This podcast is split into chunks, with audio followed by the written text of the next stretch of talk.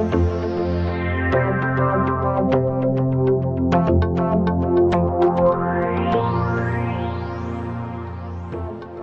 everyone.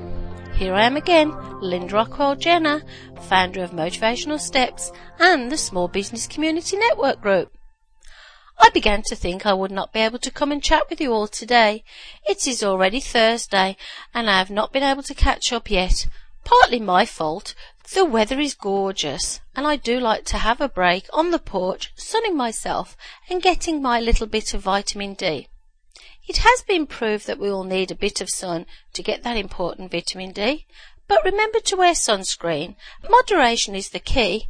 We do not want to end up looking like overcooked, wrinkled sausages. As my regular listeners know by now, I like to share my life stories with you. Any challenges and funny moments I have had, and then you can all laugh or cry along with me. Take this morning, for instance.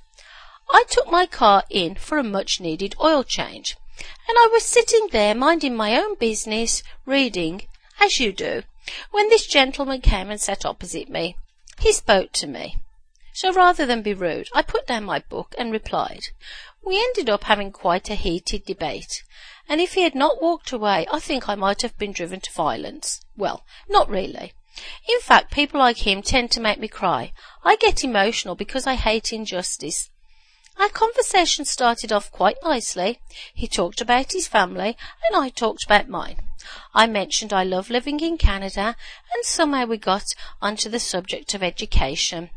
In a nutshell, it seems he is a retired teacher, thinks colleges here are the lowest form of life, and if you go to university, even for a degree in, for instance, digging up worms, you can easily get a job with good prospects.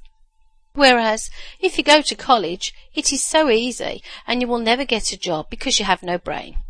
I, on the other hand, know that both the universities and colleges both have a place in our society. And in the end, it is down to the student to apply themselves and use their knowledge when they enter the workplace. I have a son who thought college was too easy, and self-taught he made his way to the top of his career in IT. I have a husband who went to university for electronics, but taught himself computers. He is now at the top of his profession.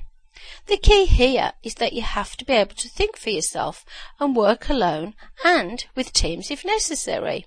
Some of that can be applied at college and you can gain experience for the real world, and some of that can be gained at university. It is how the individual then manages alone that is the key, not where they gain the degree or did not gain the degree.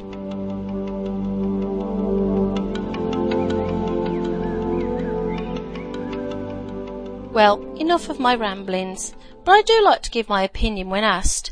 So this person did not like my opinion, shouted at me, and walked away. I was left quite angry with tears in my eyes, but felt it was better left alone. Well, almost. I then noticed he was smoking a cigarette just outside the door of the waiting room in the garage. And it is now illegal to smoke in public places in Ontario. In fact, you have to be so many feet away from doorways and such like. I am sorry, but I could not help myself. I informed the owner that the guy was breaking the law and maybe it would be a good idea to tell him to take his cigarette and move away from the doorway. I felt a bit better then. I do not believe second-hand smoke should be forced on anyone.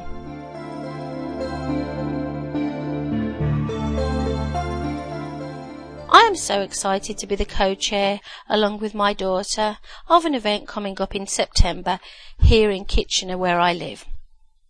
The CIBC Run for the Cure, a big event here in Canada every October to raise awareness for breast cancer research, asked if the committee I am on could plan some awareness events. As I am experienced in planning events, it was only natural I would love this task. At this point we have a name, Runway for the Cure, our vision of hope, and a date, Monday, September the 11th, and now I am soliciting sponsorship in the form of money, goods or services. Hard work but worthwhile for such an awareness event. More details on that in my next podcast. Well, I guess at least if you learn anything from my podcast, it is that I like justice and fairness and equality. And that also means everyone can have an opinion. We do not have to like it, but at least give everyone that right. Yes, I say right, even though my husband says no one has rights to speak. That's his opinion. Thank goodness everyone in the world is different. Think what a boring world it would be if we were all alike. Until next time, later in June, I will say goodbye and take care. If you do want to find out more about me, go to www.motivationalsteps.com.